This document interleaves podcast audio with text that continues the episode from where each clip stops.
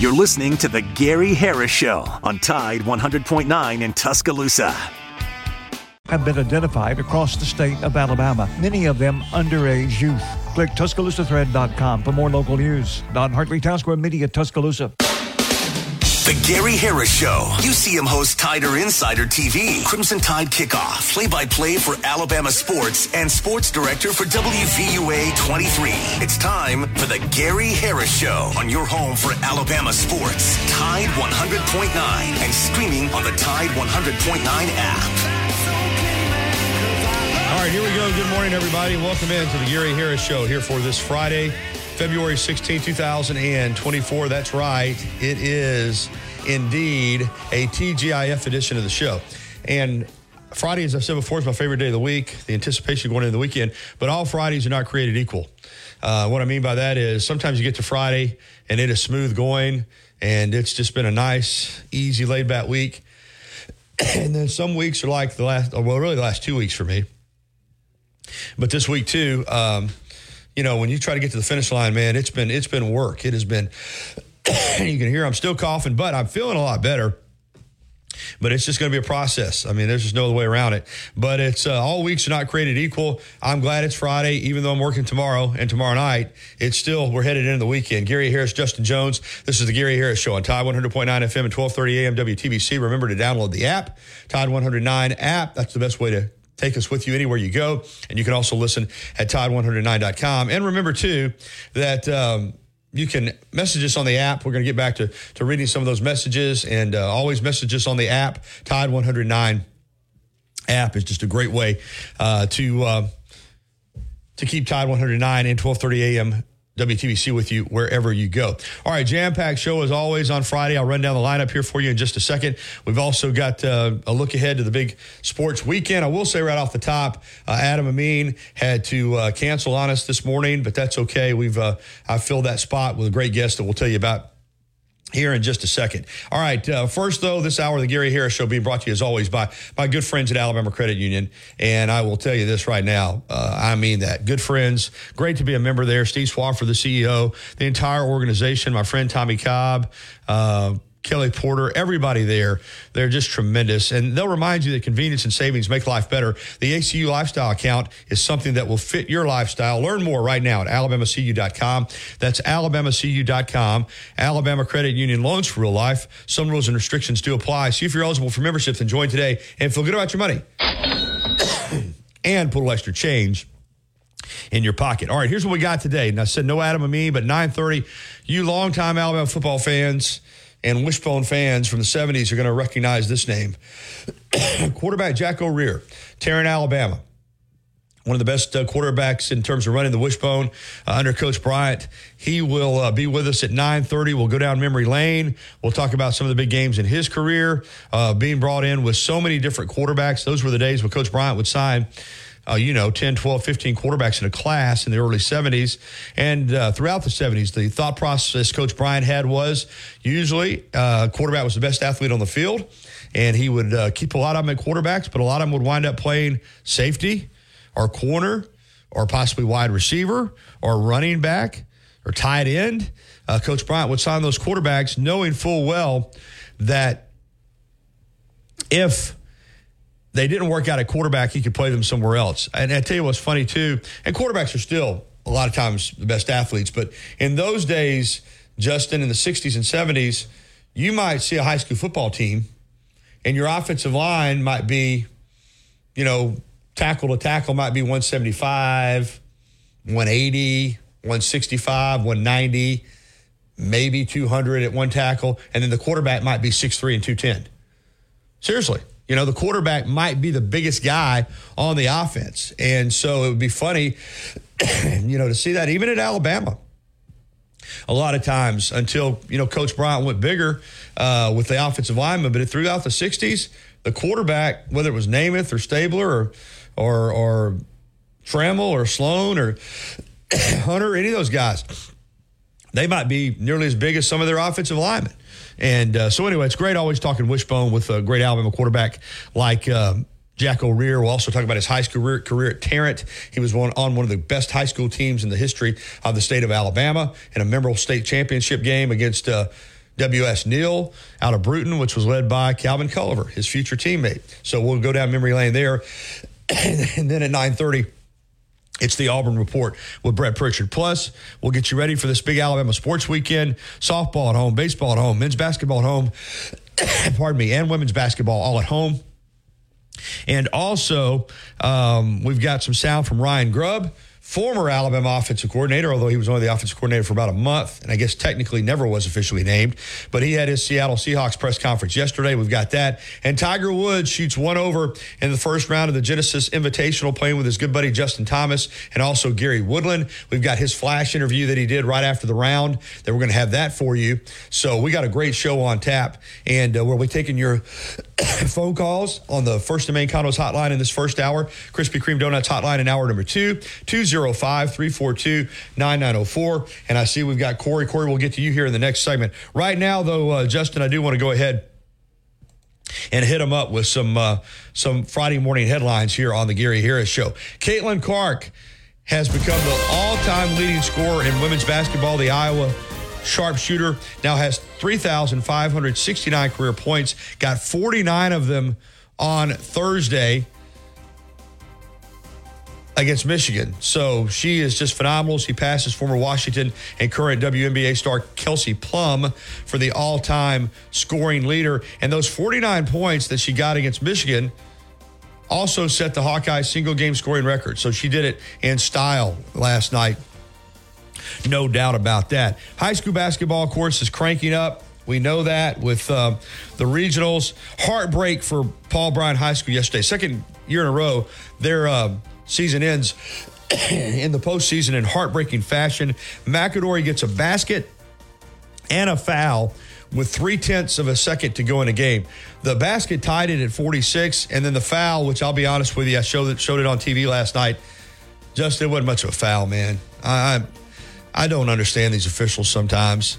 I mean, if anything, I told Sean Peck Love this, the head coach, when I was texting with him. You know, Bryant's a great defensive team. They play terrible defense there. I mean, they just let them throw it right down into the, the low post, let the guy turn and knock it off the backboard from about four feet. And if anything, I thought the defense was poor. Uh, you know, they didn't touch the guy.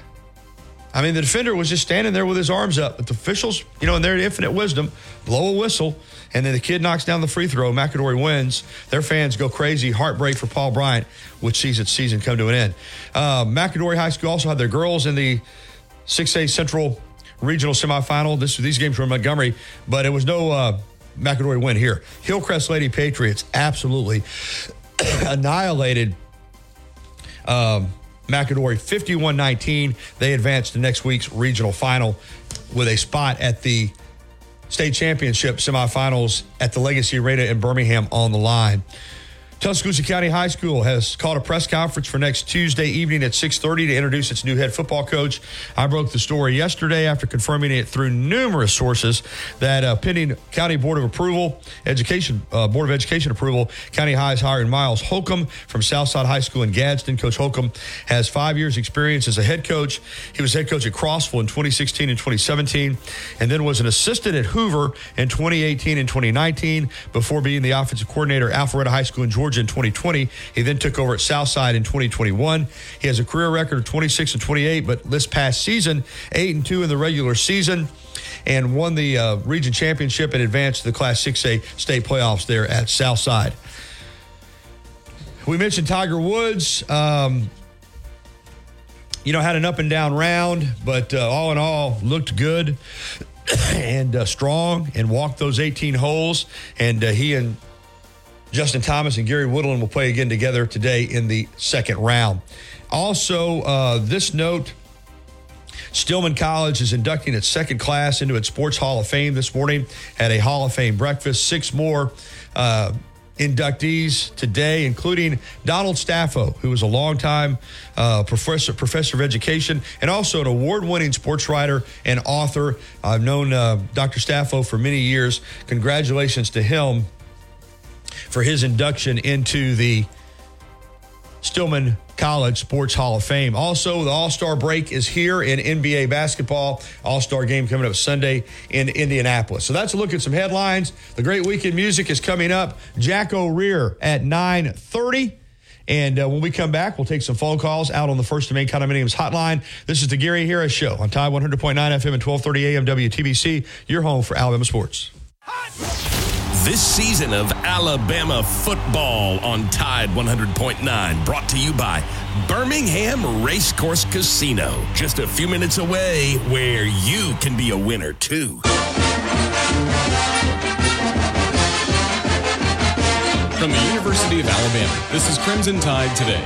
It's a daily update on Bama sports, and it's brought to you by Guthrie's. America's original chicken finger restaurant is now an official partner of the Alabama Crimson Tide. For franchise information, visit Guthries Chicken dot com. Hello again, everybody. I'm Roger Hoover. On Thursday's edition of Crimson Drive, driven by NASCAR, we were joined by Alabama baseball head coach Rob Vaughn as the season starts for the Crimson Tide. The pillars, the thoughts, the beliefs of who we are, but at the same time, really get to know some of these kids. I mean, these, this team, I know it lost a lot from last year's team positionally, but man, we weren't stepping into a an empty cupboard. There were some really good players here. And and just as much as I think it's our responsibility to kind of introduce who we are and how we do things, it's also our job to to learn these kids and get to know them, know what makes them tick, learn learn how they operate and how they learn. And so we spent a lot of time doing that. And man, we're we're ready to go. I think this group's prepared. I think it's going to be a long season. There are going to be some ups and downs, a lot of that stuff. But, man, I'm ready to go unleash those guys on somebody else tomorrow. I think they're they're chomping at the bit to get going. I'll have more in a moment. Founded in Haleyville, Alabama in nineteen sixty-five by Hal and Melissa Guthrie, Guthrie's was America's first chicken finger restaurant. Guthrie still uses the family's original Southern fried chicken recipe in every chicken finger they serve, fresh, hot, and fast. Guthrie's Golden Fried Chicken Fingers has been Alabama-owned and operated for over fifty-eight years and is still going strong. Come see us soon. Guthrie's, America's original chicken finger restaurant and now an official partner of the Alabama Crimson Tide. For franchise information, visit Guthries Chicken dot com. Join us tomorrow for Crimson Tide men's basketball against Texas A and M. Our radio coverage across the network will start at ten a.m., followed by the tip-off at eleven a.m. And don't forget the courts. Base with select Sealy mattresses. See a lower price? We'll match it. The right mattress matters. We'll find yours. Restrictions apply. See store or website for details. Tide one hundred point nine, Tuscaloosa weather. Another spring-like day today with a mixture of clouds and sunshine, the high sixty-nine. Becoming cloudy tonight, the chance of a few scattered rain showers, and turning colder after midnight, the low thirty-six. Tomorrow, cold and breezy, the sky mostly cloudy, the high forty-seven. I'm James Spann on the A B C thirty-three forty Weather Center on Tide one hundred point nine. It's fifty-three degrees in Tuscaloosa. You see him on W V U A twenty-three covering sports and on Tider Insider T V on Tuesday nights. Don't miss a minute of the Gary Harris Show. Weekdays from nine to eleven on Tide one hundred point nine.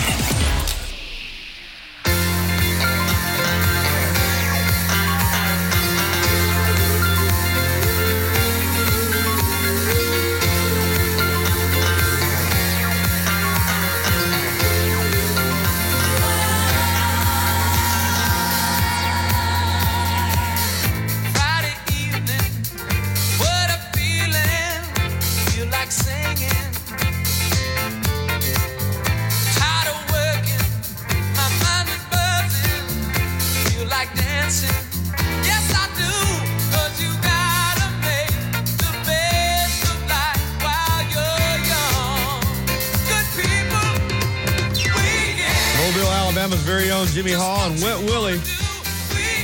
Classic weekend. Getting us back into the show, nine nineteen. And we're going to jump out on the First and Main Condominiums hotline at two oh five, three four two, nine nine oh four. And that's where we find our friend Corey this morning. Good morning, Corey. You're leading us off. Good morning, Gary. How you doing this morning? I'm hanging in there, my friend. Well, that's great. I'm glad you're feeling better. Um, I'm ready for this tournament. Um, I know it starts a little bit later, but uh, I'm excited to see if Alabama puts a full, will we'll put a full weekend together and uh, interest see what the lineups are. And uh, it's it's it's it's not about the opponent; it's about Alabama, and it's a lot like when Alabama in football faces F C S teams in a way or smaller teams. It's about it's about them. It's a faceless opponent, and just go out there and taking care of business. I mean, because all you can do is look. The worst thing that could happen is you look bad and drop these games, and it just it it, it makes you look bad. And so, uh, that, that's that, all you got to do is just go out there and just do what you do, and uh, that's that's all they need to do. Don't need to screw around and make the games close. I mean, I'm not saying you have to run through everybody. I'm just saying you go out there and put on a good show, and uh, uh, uh, and uh, that's what I'm looking for. Yeah, I hear what you're saying. I agree with you. I just, just to be strong throughout the, the weekend. I think they will be. I think they're going five and oh. Saint Thomas today at four o'clock. They've got Virginia uh, following that game at six thirty. Then tomorrow morning at eleven a.m. they've got Saint Thomas again. And then they've got Virginia again tomorrow at one thirty. Then on Sunday at one o'clock, they play Southern Indiana, and I'm with you, Corey. I think if they if they uh, play Alabama softball the way they played last weekend, they're going to go five and oh in this tournament and be ten and oh on the season. That's what I'm expecting. I don't know how much you follow the high school softball, but uh, do, do, do you follow the high school softball? I do, any? yeah. What, more more once they get into the season. But, yeah, we, we I keep up with it some. I'm not an expert on it by any means. What what what do you want to do? I know, you know, your program, Hewitt Trustful, is a great program. What uh, what do you want to talk about with high school softball? Do you think they – do you think – the main contenders are the main contenders? Yeah, pretty, pretty, pretty much. That seems to be the case. There have been some programs uh, within the state that have established themselves as the top programs, and I would think that would be the case again. And, you know, we've got some good programs right here in West Alabama. Northside High School's got a, a great uh, softball program. You know, and a big part, of course, I love high school softball, but a big part of the softball, too, is, you know, is the travel ball. So a lot of these girls that uh, play against each other in high school play together on travel ball teams, the top ones. So So they're very familiar with each other, and it's uh, but high school softball has has just like the whole sport has grown grown leaps and bounds. And I know once we get into the season, we cover it on T V. We cover high school softball just like we do high school baseball. County High is very good, in my opinion. Yeah. They, Hew, Hewitt had to walk off County High last night, but County High usually gives Hewitt fits. And uh, um, so that was a good game, think, huh? Yeah, uh, uh, I, that, yeah. Uh, You, I mean, uh, County High uh, took the lead one nothing. Then they led three to one, and then Hewitt walked off in the seventh, four to three. But uh, I think there's a, uh, if Hewitt wins the title again, it'll be uh, four out of the last five years. Wow! And here's the, and here's the thing: I would not be surprised if Taylor Burt one day leaves for a heck, another place or or a college coaching job, because, of course, you know, when you're when you're good, you're wanted, and she is very, very, very good. Yeah, one of the best in the state, and you're right. I wouldn't be surprised if at some point she gets a call from a from a college or university about uh, you know, gauging her interest for that job. Wouldn't surprise me. Wouldn't surprise me at all. Um, for for um, you know, someone said on the, I think her coach, Caitlin Clark's coach, on the news said something about that she's one hundred points away from the, the men's all-time record. And the fact she scored forty-nine points last night, there's four regular season games plus the tournament, there's a legitimate shot she could break the men's all-time scoring record. Wow. How impressive would that be? And that is set by Pistol Pete Maravich, right? I'd have to look it up for, for sure, to be honest with you. Uh, I mean, he only played three years, but probably, uh, let me see real quick. I mean, he only played three years with no three-point shot, but he still averaged forty-some points a game for three years. Uh, let me look it up, but he probably is. But, yeah, I don't know, I, you know. That, that's incredible. I mean, just, well, had, had Maravich had a three-point shot and played four years, he would have had uh, – um, so many points, Caitlin Clark would never sniff him. But and there was um, no shot clock either. Yeah, he uh, he scored three thousand six hundred sixty-seven points. So, yeah, she's closing in on um, on breaking his record, too. Uh, but, again, I, I you know, and I, I might put an asterisk by it.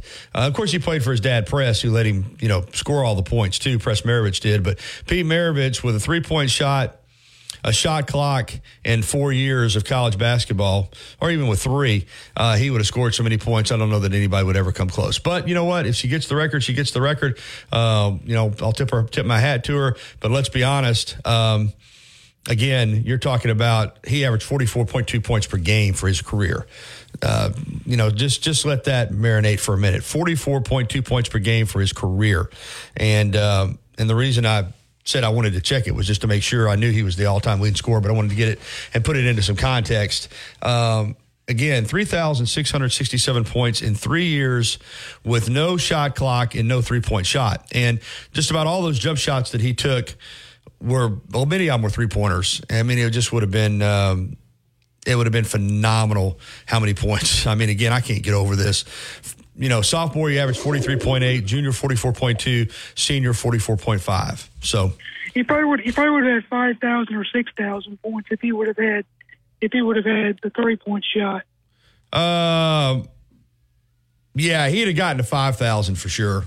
He'd have gotten to five thousand for sure, buddy. There's no doubt. There's no doubt about it. So, but listen, she's a great scorer, and she deserves all the accolades that she's getting.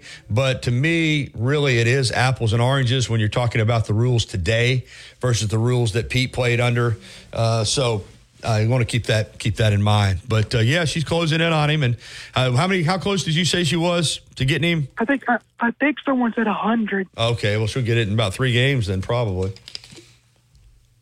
Uh, and that, that, and like I said, four games in the regular season, so that, that's incredible. Um, but uh, as far as Alabama for basketball, I do think they win. And but it's it's not going to be easy, like you've been mentioning all week. Buzz Williams has owned Nate Oates, and I think this is the chance to put his Nate Oates' stamp on that that narrative because uh, Wade Taylor has been a problem for Alabama.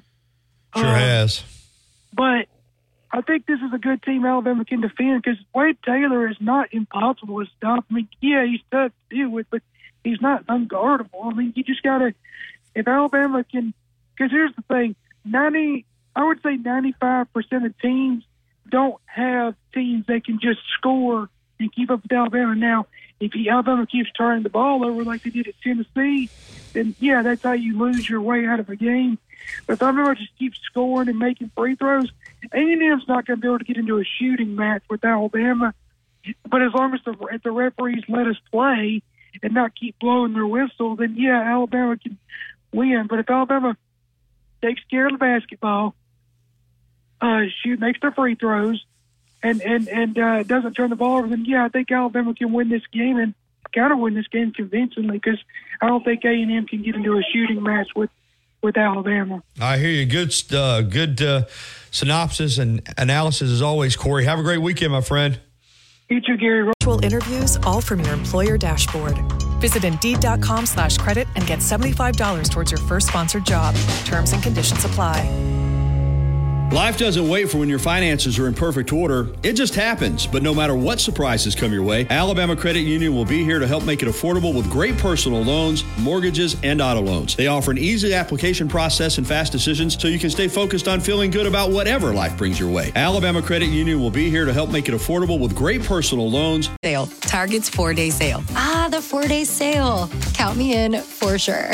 Don't miss Target's four-day sale. Ends Monday. Restrictions apply. See Target dot com for details. As much as Innisfree has evolved, it will always be that place to escape and have a good time. Whether it's for a game day weekend, to reminisce on college days, or to create new memories, if you're looking for a good time, there's only one thing to do. Head to the Free at nineteen twenty-five University Boulevard. And don't forget about the Lucky Lunch Meat and Three special, Monday through Friday from eleven a.m. until two p.m. Get a meat and three vegetables for just eight forty-nine. Or for a lighter appetite, try the Lucky Lunch soup, salad, or sandwich combo. I'll see you at the Free. If you haven't already, you've got to try Tuscaloosa's unique breakfast, brunch, and lunch concept. Brick and Spoon, downtown Tuscaloosa, Timerson Square. It's fresh food with a Cajun flair featuring a full bar with build-your-own Bloody Marys and mimosas. Open daily, seven a.m. until two p.m. Available for after hours. Living at First and Main. Visit first and main condos dot com or call two oh five, six five seven, seven four six five. Mention you heard about us on the radio and receive one month free rent. Where the season never ends. This is your home of Alabama sports. Tide one hundred point nine and streaming on the Tide one hundred point nine app.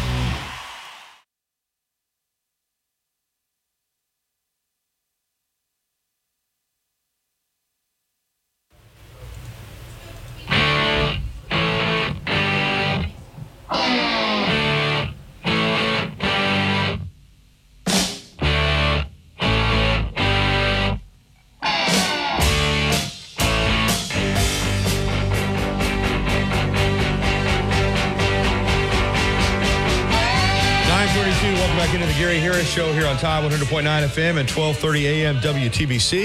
And we're going to jump out on the First and Main Condominiums hotline and welcome in uh, great wishbone quarterback from the nineteen seventies for the Alabama Crimson Tide.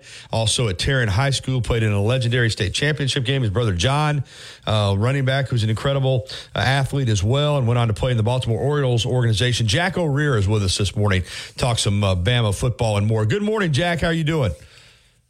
Uh, I'm doing great. Thank you for having me. Absolutely. Glad to have you on. I, I ran into you at a golf tournament uh, for baseball country and, and wanted to get you on the program and, and uh, a lot of uh, fond memories that I want to discuss with you. Let's start before we get to your Alabama days, because everybody thinks of great high school football games. And, and of course, in the seventies, they think of uh, Banks and Woodlawn and, and um, some of the Mountain Brook State Championship games with uh, Major Ogilvie, but one of the great state right. championship games was nineteen seventy-one Class three A battle between Tarrant and W S. Neal. Uh, the O'Rear brothers on one side for Tarrant, and then, of course, the great Calvin Culliver.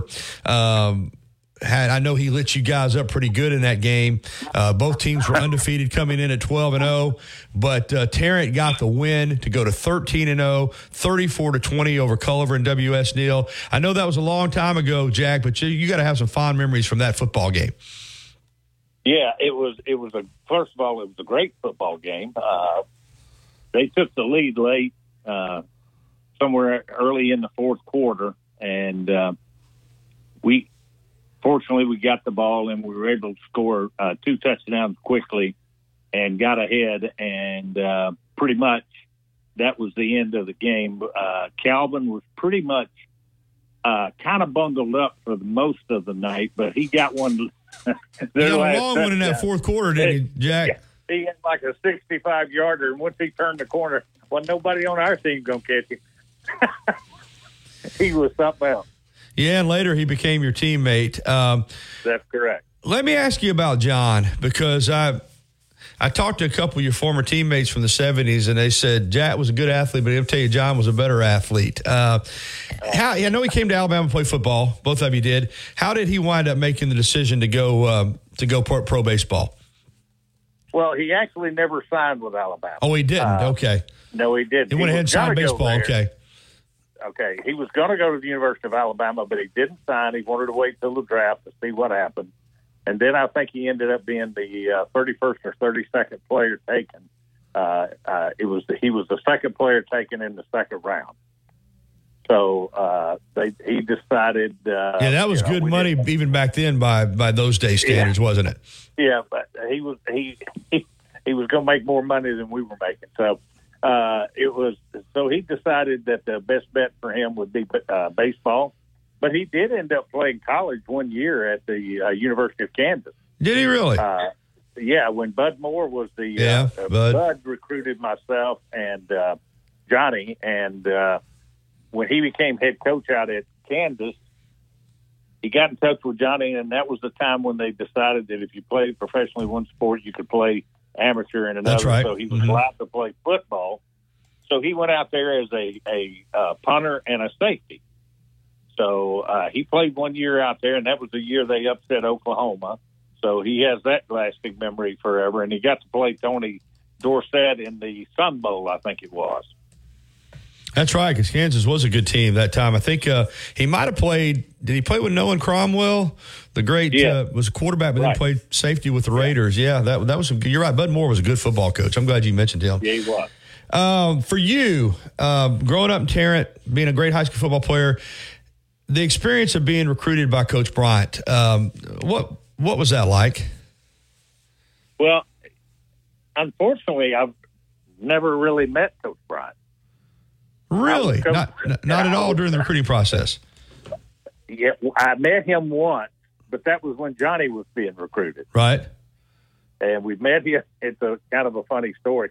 We met him down in the old day club room at uh, underneath the Coliseum uh, down there at Alabama. And we're in there, and my mother's with us, and it's me, Johnny, and my mother. And we're, you know, standing around with a bunch of other recruits and everything else, and then Coach Bryant walks over to us.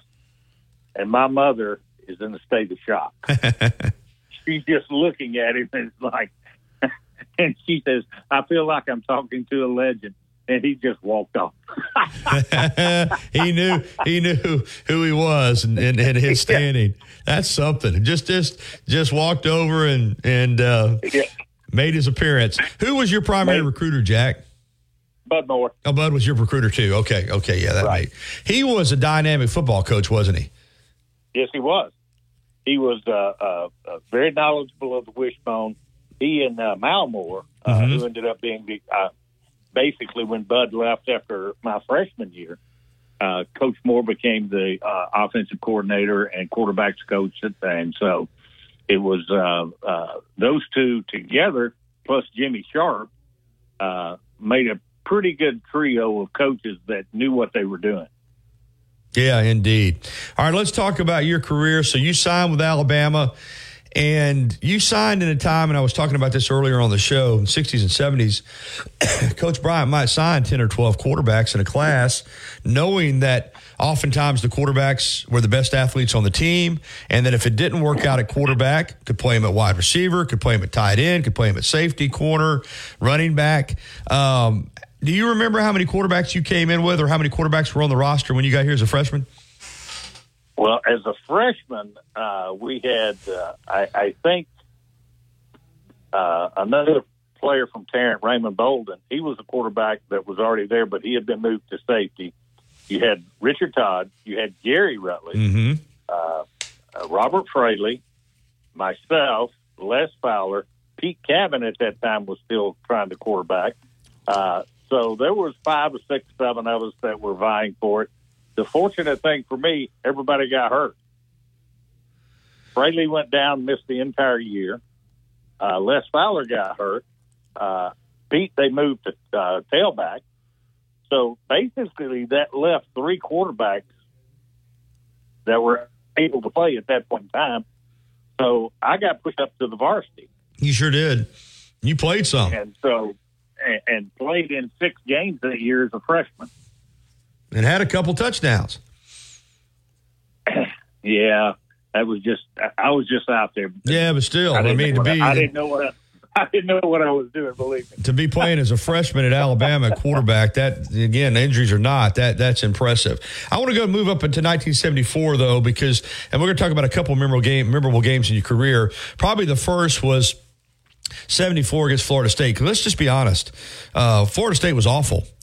And and Alabama, I don't know what you guys were, were ranked. I know you were ranked in the top three at the time. And uh, you play this Florida State team in Tuscaloosa, and they're about to beat you. Uh, they're about to knock off. I don't know how many games in a row they had lost, but it, it it's a lot.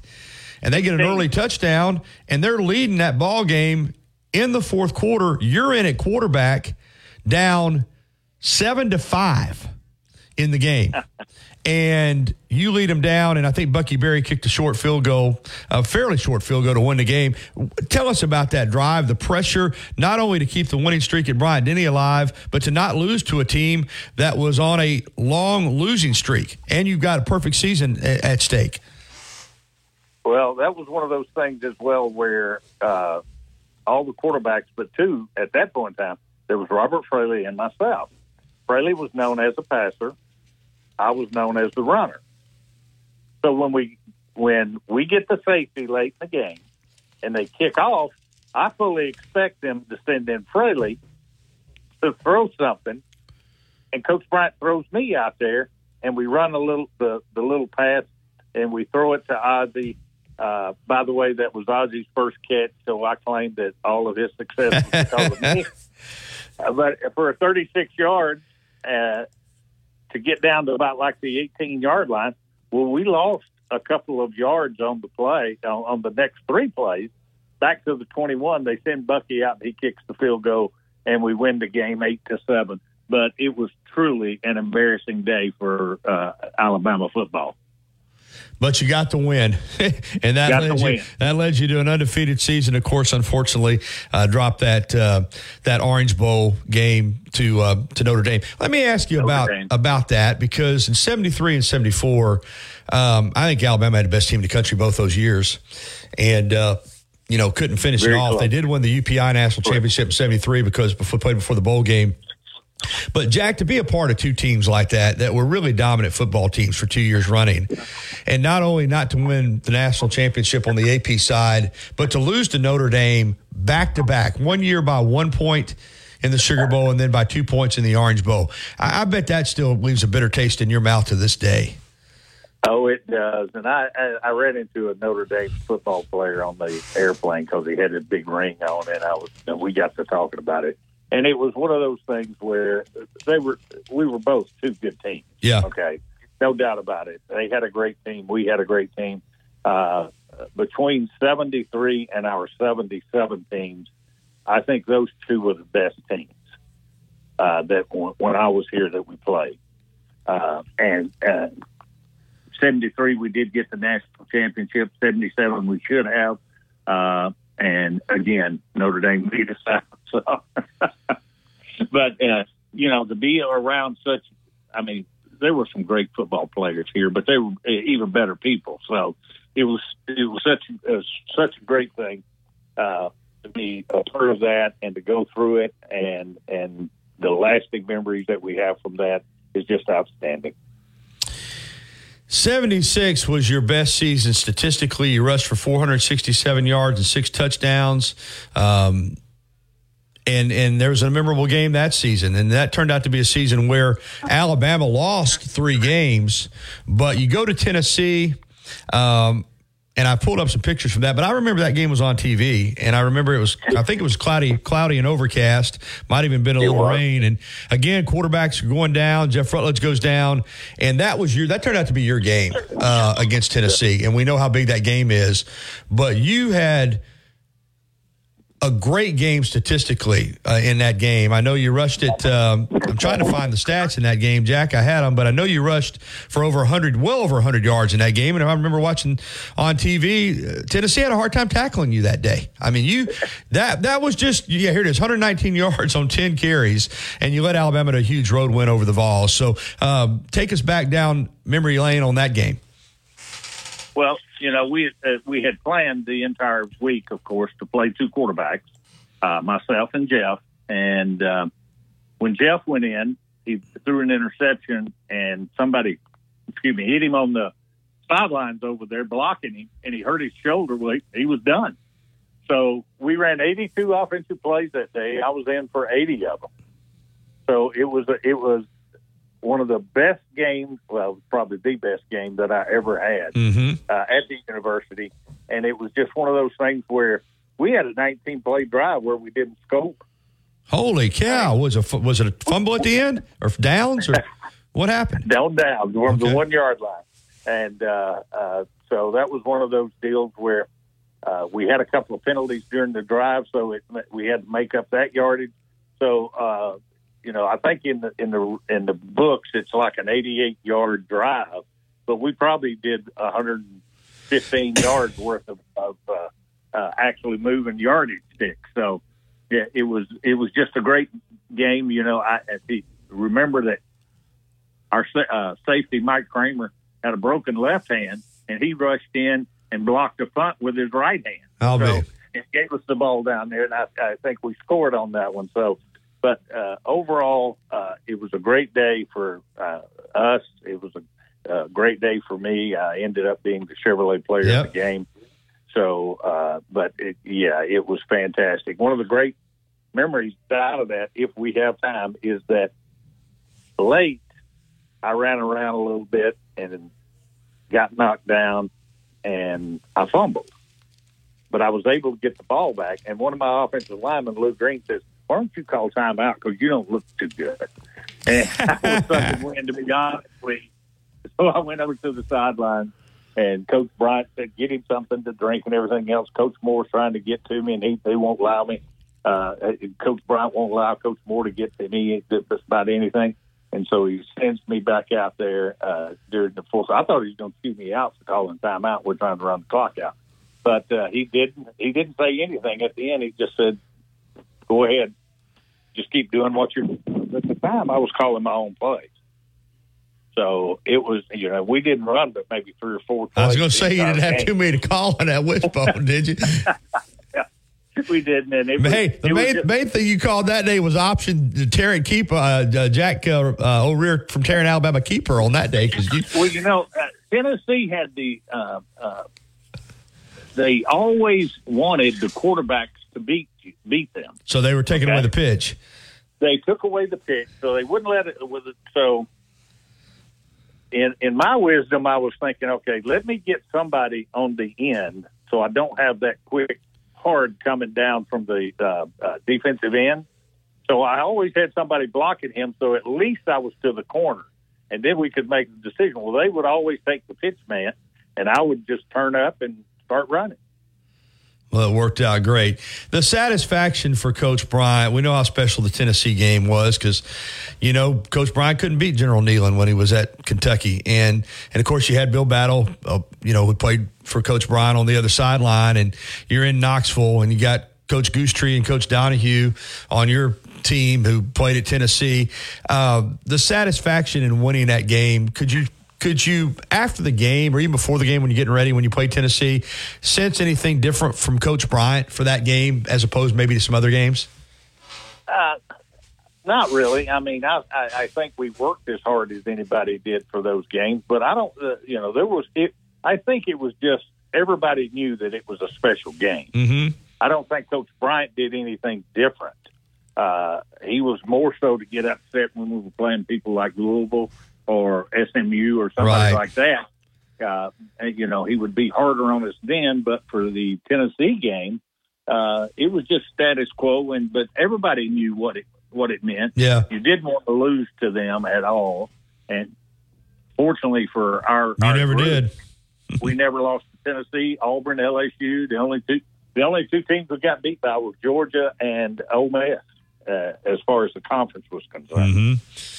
Yeah, Ole Miss. That was a down in Jackson, ten to seven. I think it was. That was a yeah, ten whew. to seven. And, and, and Jeff and I uh, calls that one. He, I think he threw three interceptions, and I fumbled three times. So yeah, they had to have over. a, they had to have a little help if they were going to beat you. But uh, of course, that Georgia team in seventy-six. I'm glad you brought that up because we mentioned the three losses in seventy-six. But um, give Georgia their, their due. That was uh, they they shut out Alabama over there in Athens, twenty-one to nothing. That was a really good Georgia football team, wasn't it?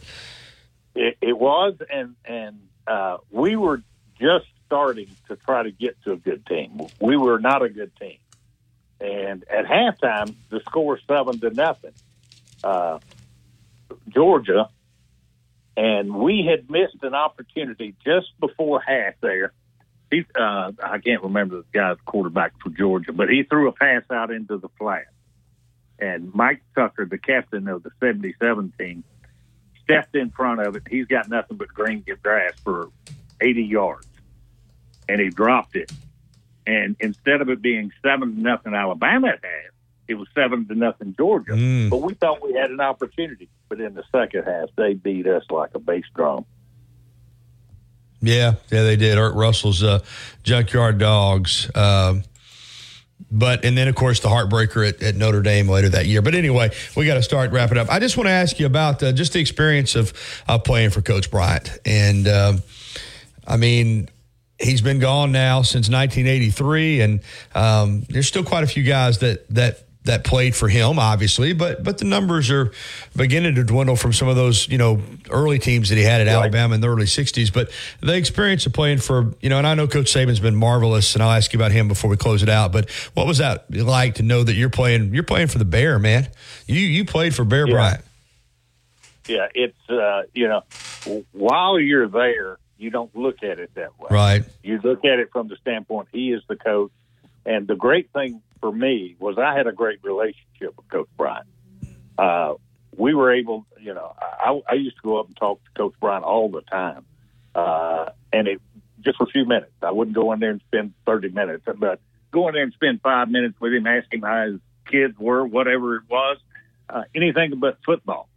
And we had a great relationship. And, and now when you look back on it, you go, man, oh, man, we played for Coach Bryant. And, you know, there's a lot of people in this country that would have loved to have played for Coach Bryant, and we had the great opportunity to do so. Wow. And just real quickly, we're getting short of time. Um, we're coming off another dynasty with Coach Saban. It's remarkable that you and I have lived in a time, and you played for Coach Bryant, to see two of the greatest dynasties in the history of college football at the same school. Uh, and now they got to try to follow up Coach Saban. Maybe thirty seconds or so, Jack, what did you take away from watching what he was able to do here in the modern era at Alabama?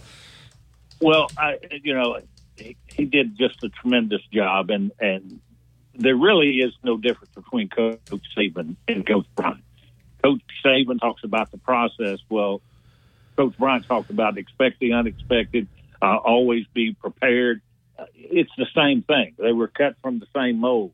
Uh, he worked us as hard as anybody Coach Bryant did, and Coach Saban, when you list, listen to the former players that talk to him, he says it's like an N F L boot camp. I mean, so he worked them like Coach Bryant worked us, and to be honest with you, he did such a great job.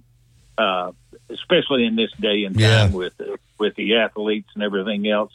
And uh, I don't think, you know, we talk, everybody talks about how great a coach Coach Bowden was, and he was at, at Florida State, and the record that he had for that, that period of time. But Coach Saban shattered that when you take a look at the top fives and the, and the national championships that he won in, in, what, seventeen years? He won six of them. So that's just amazing. Yeah, it is. All right, uh, real quickly, tell us what you're doing now. Remember, I'm retired. So you're, but you're living here in West Alabama, right? I am in Northport. Uh, I live out here with my uh, uh, wife of uh, forty, almost forty-eight years, and so uh, we love it back here. Our grandkids are here. We, I have four uh, granddaughters, and they are just fantastic. So we get to go watch them now. They're ages thirteen to six. So we get to go watch them uh, do their sports things down. It's fantastic. Oh, that's great, because I know you lived in the Tampa area for many years, didn't you? For forty-three years, I was in Tampa. When yeah. I graduated from school up here in nineteen seventy-eight, we uh, moved down to uh, uh, Tampa, and we stayed there for forty-eight years, uh, forty-three years. Uh, I have some great friends that still live there. But I'm uh, so glad to be up here. Well, we're glad to have you back, man, and I appreciate the time. I love going down memory lane from some of these seventies, sixties, and seventies teams. And real quickly, was that quarterback Matt Robinson at Georgia? Uh, I think it was. If it was Matt Robertson uh, or I won't. I, I keep thinking it was Ray Goff. You think? Well, both of them Robinson. played. Uh, yeah. I, it could have been either one. Yeah, because I, I think they split quarterback duties on that team. I, I was thinking it was I Robinson that threw the interception, but it might have been Goff. But I think both those guys played for him that year. Well, anyway, great stuff, man, and thank you for the time. And uh, we'll do it again. Thank you very much. All right, Jack O'Rear, great Alabama quarterback. All right, we'll get to the break. Come back and wrap up this first hour right after this. Coming up, Coming up. on The Game with Ryan Fowler. Coming up on the Friday edition of The Game, presented by Brian Hardin Construction. Free for All Friday, we're going to take your phone calls. Brent Beard's going to be a part of our program. We will feature the athletic director at the University of Alabama, Greg Burns, starting at two p.m. right here on The Game on Tide one hundred point nine, twelve thirty, W T B C, your home of Alabama Crimson Tide Sports. The longest-running sports program. Hard West. Krispy Kreme is open seven days a week. To see our complete donut, coffee, and espresso menu, visit our website at krispy kreme tuscaloosa dot com. Krispy Kreme, hot now and anytime. Los Tarascos has been serving Mexican favorites like burritos, fajitas, and quesadillas since nineteen ninety-nine. Their new location is at forty-one hundred Owen Parkway in Northport. And, of course, you can find Los Tarascos in Tuscaloosa at one ten Skyland Boulevard. The bar areas feature big-screen television so you can enjoy your favorite sporting events. Los Tarascos features daily happy hour. Introducing Discover Cashback Debit, a checking account with cash back. It pays to Discover. Eligibility and terms at discover.com slash cashback debit. Discover Bank, member F D I C. Tide one hundred point nine, Tuscaloosa weather. Another spring-like day today with a mixture of clouds and sunshine, the high sixty-nine. Becoming cloudy tonight, the chance of a few scattered rain showers, and turning colder after midnight, the low thirty-six. Tomorrow, cold and breezy, the sky mostly cloudy, the high forty-seven. I'm James Spann on the A B C thirty-three forty Weather Center on Tide one hundred point nine. It's fifty-four degrees in Tuscaloosa. You're listening to The Gary Harris Show. Oh, for Alabama sports. Tide one hundred point nine. And streaming on the Tide one hundred point nine app.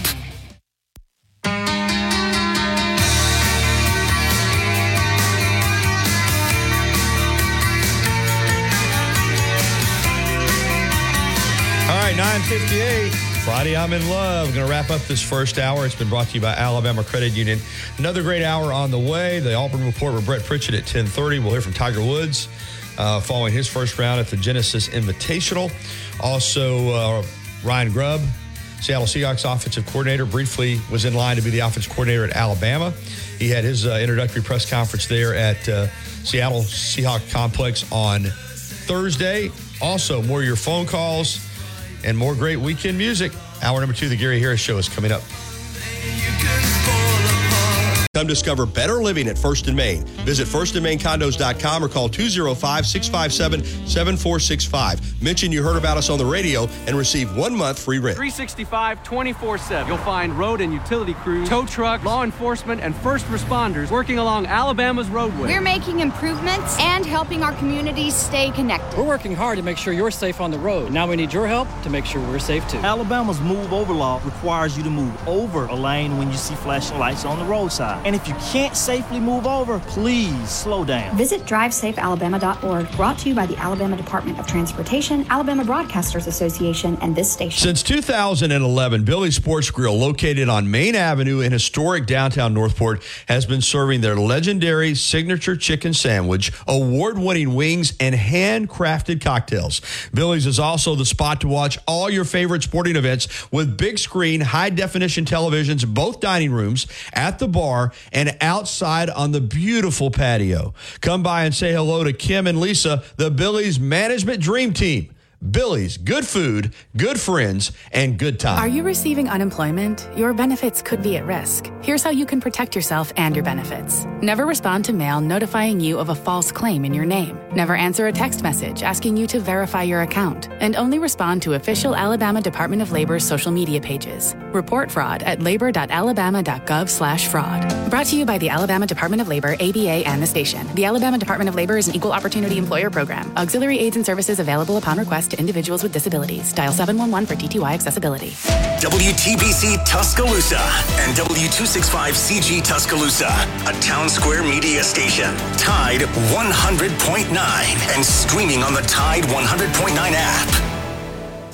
From the Fox Sports Studios in Los Angeles, here's Nick Cope. History made in Iowa City on Thursday night as Caitlin Clark becomes the all-time leading scorer in women's college basketball, and she did so while dropping a career-high forty-nine points, which also set a single-game Iowa program record. Hawkeyes went on to beat Michigan by seventeen. In the N B A, Klay Thompson came off the bench for the Warriors for the first time since his rookie year in twenty twelve. He scored thirty-five, and Golden State held on for a one forty to one thirty-seven win over the Jazz. The Bucks continue to struggle, falling to the Grizzlies one thirteen to one ten. Milwaukee is now three and seven this season with Doc Rivers as head coach. And the Timberwolves blew out the Blazers one twenty-eight to ninety-one. Minnesota leads the West at the All-Star break with a thirty-nine and sixteen record. Now, this hour's West Alabama real-time news update from the Tuscaloosa Thread Newsroom. The Alabama Senate expected to begin debate next week on the proposal by Governor Ivey to allow voters to decide if Alabama should have casinos, sports betting, and a statewide lottery. The legislation passed the House yesterday. Just released figures from the N C double A revealed Alabama outspent and out-earned Auburn, but Bama athletics had to make up for deficit spending through gifts and donations. Tuscaloosa hotel occupancy was down just under four percent during the month of December, which is not unusual. Despite that, revenues were up for the year. Get twenty-four seven local news coverage and sports updates when you download the free Tuscaloosa Thread app and sign up for twice daily email newsletters. The Gary Harris Show. U C M host Tider Insider T V, Crimson Tide Kickoff, play-by-play for Alabama sports, and sports director for W V U A twenty-three. It's time for The Gary Harris Show on your home for Alabama sports. Tide one hundred point nine and streaming on the Tide one hundred point nine app. All right, here we go. Hour number two, The Gary Harris Show, here on Tide one hundred point nine F M at twelve thirty a m W T B C. Gary Harris, Justin Jones with you. Want to thank Jack O'Rear for a terrific interview going down memory lane. And um, also, this second hour, we've got um, Brett Pritchard with the Auburn Report coming up at ten thirty. This hour of the program being brought to you by Patterson Comer Attorneys at Law. Patterson Comer dedicated to serving our clients. Integrity and excellence are the driving force behind the firm and its staff. Clients and prospective clients are treated with respect and care. If you've um, got a legal issue that's a result of a automobile accident, personal injury, wrongful death, product liability, eighteen-wheeler accident, our business at Patterson Comer is to take care of your needs. And remember, we work on contingency. There's never a dime out of your pocket unless they take your case and they collect for you. There's no risk involved. And you'll deal with two top-notch attorneys that are right here in West Alabama, not uh, off in Atlanta or, or somewhere else where you never even meet your attorney. Paul Patterson's in Tuscaloosa at two oh five, three four five, one thousand. And uh, Mike Comer's in Northport at two oh five, seven five nine, three nine three nine. Patterson Comer Law Firm. The commitment to serve our clients does not stop at the end of the workday. We're available twenty-four hours a day, seven days a week. Patterson Comer Law Firm dot com. No representation is made that the quality of legal services to be performed is greater than the quality of services performed by other lawyers. All right. Um, some news on A J McCarron, and it's positive news. A J asked to be released by the Bengals. You know, he signed with Cincinnati on their practice squad back in September. He got moved up to the active roster, but he was, you know, a backup. And uh, collected those paychecks now. Those are strong paychecks in the N F L. But last year, he was the M V P. Now, help me out here because the two leagues have formed. He was X F L last year, right? X F L, yeah. Yes. You had the U S F L and the X F L. And A J McCarron was the X F L M V P for the Saint Louis Battlehawks. Now, the X F L and the U S F L have combined, and they call it the U F L. Is that right, Justin? Yeah, that's right, Gary. The the U F L, the United Football, Football League. League. Well, A J said last year it's the funnest year he had in football since he'd been at Alabama. Was his boys old enough to be around him, and he was not not just on a roster, but he was playing as the star quarterback. He enjoys that. So he asked to be released by the Bengals. They allowed him to be released, and now he's going back to the Saint Louis Battlehawks where he's got a chance to repeat as M V P in the new U F L, United Football League, which combines, of course, the U S F L, which are Birmingham Stallions, back-to-back U S F L champions, and the X F L. And uh, so it should be fun to have the one league. I think spring football this time has found its niche. Now that these two leagues are combined, they're even stronger. I know, you know, Birmingham has uh, supported the Stallions. And, of course, they got that great, beautiful stadium to play in. So looking forward to that and, and, and happy for A J. I really still wonder what would have happened if he'd got an opportunity to be a starting quarterback in the N F L, because I see some of these guys that have had opportunities, and I don't think they're as good as A J McCarron. Having said that, you know, he's been around a long time. You think that if he was viewed as a starting quarterback, somebody would have given him a shot. I thought for sure when he signed with the Bills, that was what they had signed him for, to kind of be the starter to get Josh Allen ready. And that didn't work out. He's kicked around with a lot of different teams, but still made a lot of money. And as an X F L player last year, was absolutely phenomenal. And that got him, you know, an opportunity to go back with the Bengals. But I was hoping after that X F L performance, Justin, quite frankly, that an N F L team would sign him and bring him into training camp with an opportunity possibly to compete for a starting position. It didn't happen. No, I think you're right, Gary. I think it's circumstance, the way he was drafted behind uh, Andy Dalton with the Bengals. Right, Andy Dalton? Andy Dalton was the guy. But when Dalton got hurt, I want to say this was back in, let me think. I want to say this was back in twenty fifteen. And A J took over and had, the Bengals hadn't won a playoff game in forever, and they had the Steelers beat. And A J was going to be the winning quarterback in a playoff game as a starter. And that was the game where, who is the linebacker? Burfict, yeah, from West Virginia, played for the Bengals. And and they had a safety, too. Uh, uh, you remember him, Jones, Pac-Man. Yeah, Pac-Man Jones. Pac-Man Jones, yeah. Um, I think Pac-Man Jones was the one that was from West Virginia. And Burfict, I might have played, I don't know where he played college ball. It might have been Arizona State or somewhere. But they just had two terrible penalties in that game, defensive penalties, personal fouls, that allowed the Steelers to, to win the game at the end. And after that, A J never really got a shot. But he's uh, he's a star in the spring league, and uh, looking forward to watching him this spring. Let's jump out on the uh, Krispy Kreme Donuts hotline and welcome in Cowboy. Good morning, Cowboy. Cowboy. Interview with uh, O'Rear. Let me tell you a story. Sure. I, if you think I'm a if you think I'm a football fan, my father was more extreme than me to a certain extent. He loved to go to high school football games, and I was a little kid, and um, Tarrant. Back in the day, played Barry where I went later down, but um, and the O'Rear brothers were playing for Tarrant. They played Barry, and they were a heck of a football game. They beat them a couple times, and uh, we drove out to Tarrant and watched the O'Rear brothers play against some playoff game. And man, were they good! And, and John O'Rear, he was the best of the brothers at running, at, at quarterback. Yeah, that's what the what, baseball deal. Yeah, that's what we were talking about, yeah. And Jack O'Rear might have been Coach Bryant's best wishbone quarterback ever if he wouldn't have got hurt so much. Yeah. Oh, he could run it. You're yeah, right, yeah. man. You're you're right. And I, I didn't even ask him about seventy-five. I should have. Uh, you know, he really kind of missed the whole season there. But um, you're right. When he was healthy, man, he could turn that thing up. And, you know, Jack... Jack's big. What you know, uh, you know, well, of course, a lot of those quarterbacks were good, bro. I want to say Jack's probably, what was he, six two or, or is six two? Had probably played at about six two and probably around two ten or two fifteen, I bet you. Don't you think, Cowboy? Yeah. He was a big quarterback. Yeah. He was number fifteen, yep, right? Yeah, fifteen, fifteen. Jack was fifteen. I, I can still see him kind of running that option, gimpy-legged a little bit mm-hmm. after he got hurt, but, man, he was good. Oh. Well, I'm glad Boy. you enjoyed that. I asked Justin during the break because I know people in our age range love talking about the, the sixties and the seventies and the eighties. And I asked him, I said, you know, he's twenty-four or five or whatever he is. And I was like, do you know, do you enjoy those interviews? He said, yeah, I kind of enjoy them because it, it takes me back to a time that, you know, I, I don't, I'm not familiar with, but I've heard about it as an Alabama fan, you know, the seventies with Coach Bryant. But yeah. I'm never not going to, I'm never – Uh, I'm going to stop talking about Coach Brown on this show, Cowboy. You know that. And that's nothing against Coach oh, Saban. Keep talking, man. Talking or what anybody else does. But if you weren't alive, you, you you don't know the differences. And Coach Saban, what he did is phenomenal. But the seventies were different, man. It's just like Jack said.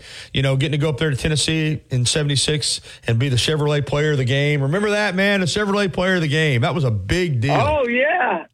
Oh, goodness gracious. And the you had maybe you had maybe two games on T V a week Fleming. max. And hey, and you remember getting up on Sunday morning and watching the highlight show with Bill Fleming? Oh,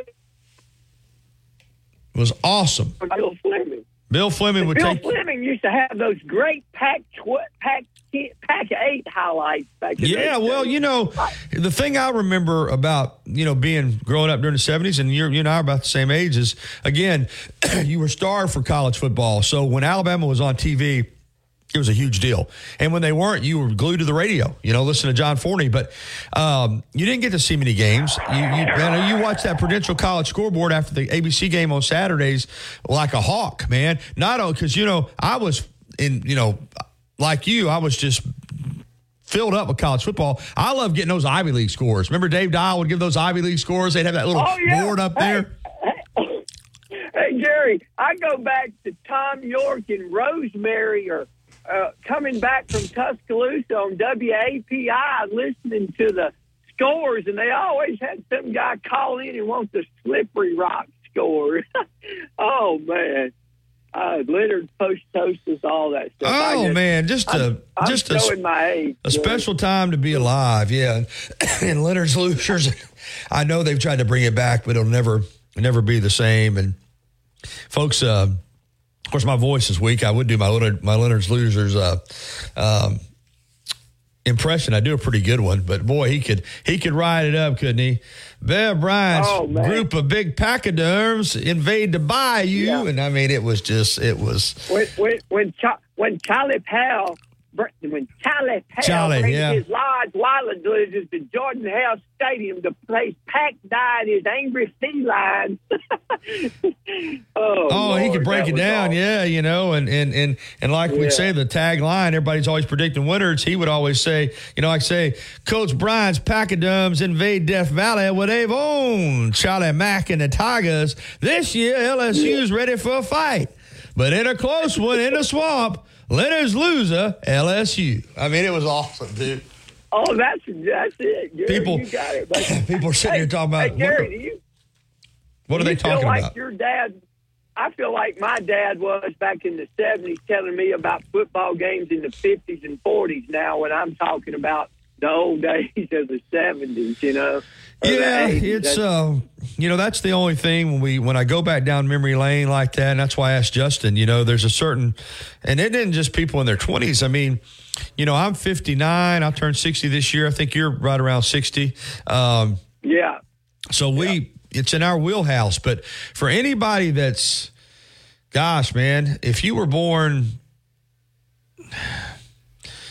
after, you know, let's say nineteen eighty, I mean, you know, Bryant's not something that you grew up with. And, and um, right.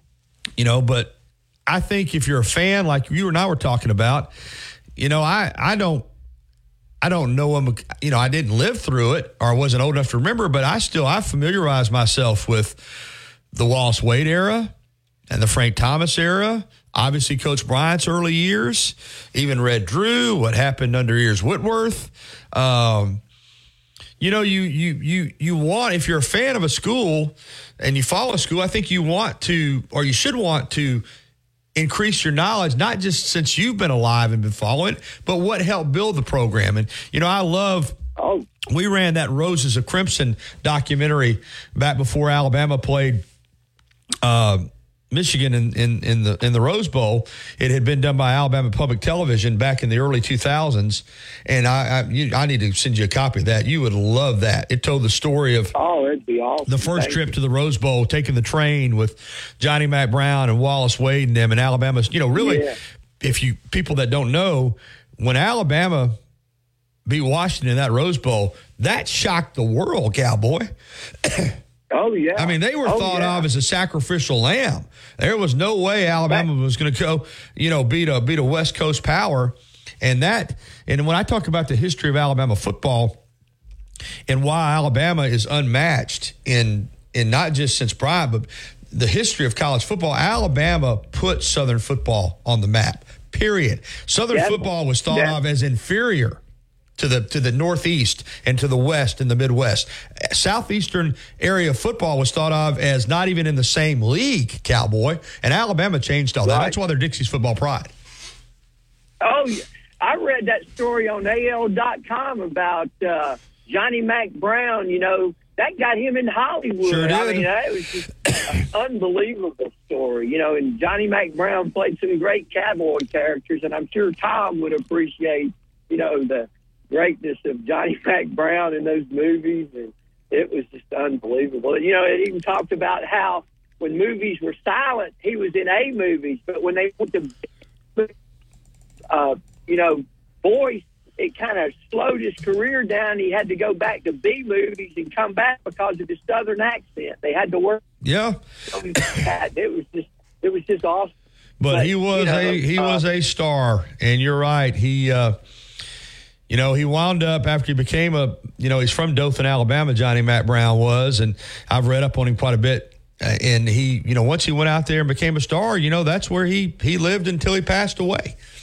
Uh, he lived yeah. in he lived in Los Angeles, and uh, but you're right, it was all a result of Alabama going out there to play in that Rose Bowl, and and um, anyway, we're we're talking over some people's heads, I know, but too bad. Yeah, it, but you know, it just.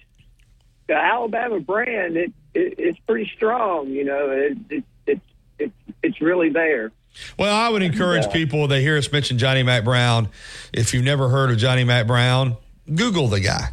Uh, Google the guy and, and see one of Alabama's first true football stars. Then see, you'll, you can see all the pictures, and then you can see the Hollywood pictures. And you can read his his life story, and uh, and it's phenomenal because, again, as Cowboy alluded to, he came up still in the silent film era, and uh, but he was a true Hollywood star, and um, oh yes, I mean he was a, he was a headliner, as they they, they said. You know, he. Did hey, those- I'm sure some of your. I was going to say this, and I'll let you go. I'm sure some of your Tuscaloosa listeners remember, and it's only been thirty, thirty-five, forty years ago. that Central High School in Tuscaloosa used to run the Notre Dame box offense. Oh, sure did. Into the late eighties, you know, and, man, that was wild to watch. And, uh, that, you know, so there's still some recent history of people's memories. Of Ed, the old Ed, Ed Reed football. ran that. Ed Reed ran that Notre Dame box. Boy, and they ran people crazy with it, you know? They did. But Coach Finley at Berry would always put a stop to it. That, Coach Finley. Well, he was, one, he was one of the best. All right, Cowboy, I'm way over on my time. I appreciate the call, man. Enjoyed it, man. Thank you. All right, ten nineteen here on the Gary Harris Show. A reminder, the Y M C A of Tuscaloosa, downtown twenty-three hundred thirteenth Street. Lord. Uh, it's ready for you when you're ready. The Y is ready when you're ready. And uh, we talked about the personal trainers yesterday. Uh help you get in shape. The facility's top-notch. Fitness classes, Silver Sneakers program. For what you need at liberty mutual dot com. Based on recent survey of new customers who switched and saved. Underwritten by Liberty Mutual Insurance Company and affiliates. Excludes Massachusetts. Liberty, liberty, liberty, liberty. Tuscaloosa's Old Colony Golf Course is an eighteen-hole championship layout designed by nineteen seventy-six U S Open champion Jerry Pate. Director of Golf John Gray and fitting specialist Bob Montgomery are P G A certified. Mike Shivitz is the head professional and director of the Tuscaloosa Junior Golf Program. Call today to secure .org. Your best bet for big wins is just minutes away at Birmingham Racecourse Casino, where you can be a winner too. Off I four fifty-nine, exit thirty-one Derby Parkway. Tide one hundred point nine, Tuscaloosa weather. Another spring-like day today with a mixture of clouds and sunshine, the high sixty-nine. Becoming cloudy tonight, the chance of a few scattered rain showers and turning colder after midnight, the low thirty-six. Tomorrow, cold and breezy, the sky mostly cloudy, the high forty-seven. I'm James Spann on the A B C thirty-three forty Weather Center on Tide one hundred point nine. It's fifty-seven degrees in Tuscaloosa. Hot! Your home for Alabama Crimson Tide football. Tide one hundred point nine and streaming on the Tide one hundred point nine app.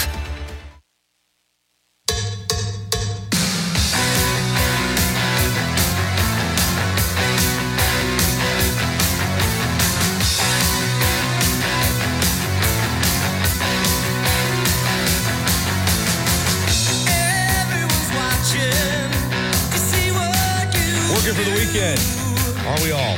Welcome back into the Gary Harris Show, ten twenty-two. Gary Harris, Justin Jones. We gave the news on A J McCarron returning to the Saint Louis Battlehawks to play in the Spring League. The U F L, which is the combined U S F L and X F L from last year.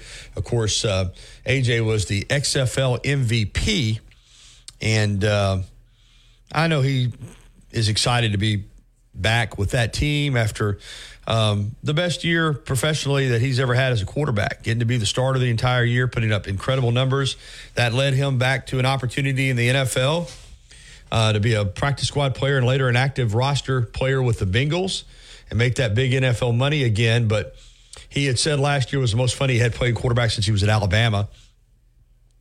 And now an opportunity to be there again. You know, he and his wife and his boys, they travel in a motorhome, his family, and um, to all the games. And so uh, that'll be fun to watch A J now in, a, in what's going to be a much stronger league because you're combining the two leagues. Uh, Justin, you follow this pretty closely. Uh, how many how many teams will they have this year? Do you have the, you have it pulled up by any chance? Can you give us a little more information on how this combined league is going to work and give us all the teams? Yeah, definitely. So the uh, U F L is the X F L conference and the U S F L conference. They're basically taking four teams from each and combining um, – noticeably, the X F L is headlined by Thunder and I guess founder, not founder because it's been around before, but the Dwayne The Rock Johnson, of course, is the one leading that and lots of connections to the N F L. Um, in the U S F L, the Birmingham Stallions, the Houston Roughnecks, the Memphis Showboats, and the Michigan Panthers are the four teams. Birmingham Stallions, the reigning national champions in that league. And then the X F L, you're getting the Arlington Renegades, the D C Defenders, the San Antonio Brahmas, the Saint Louis Battlehawks, and Arlington, the reigning champ from that league the past season.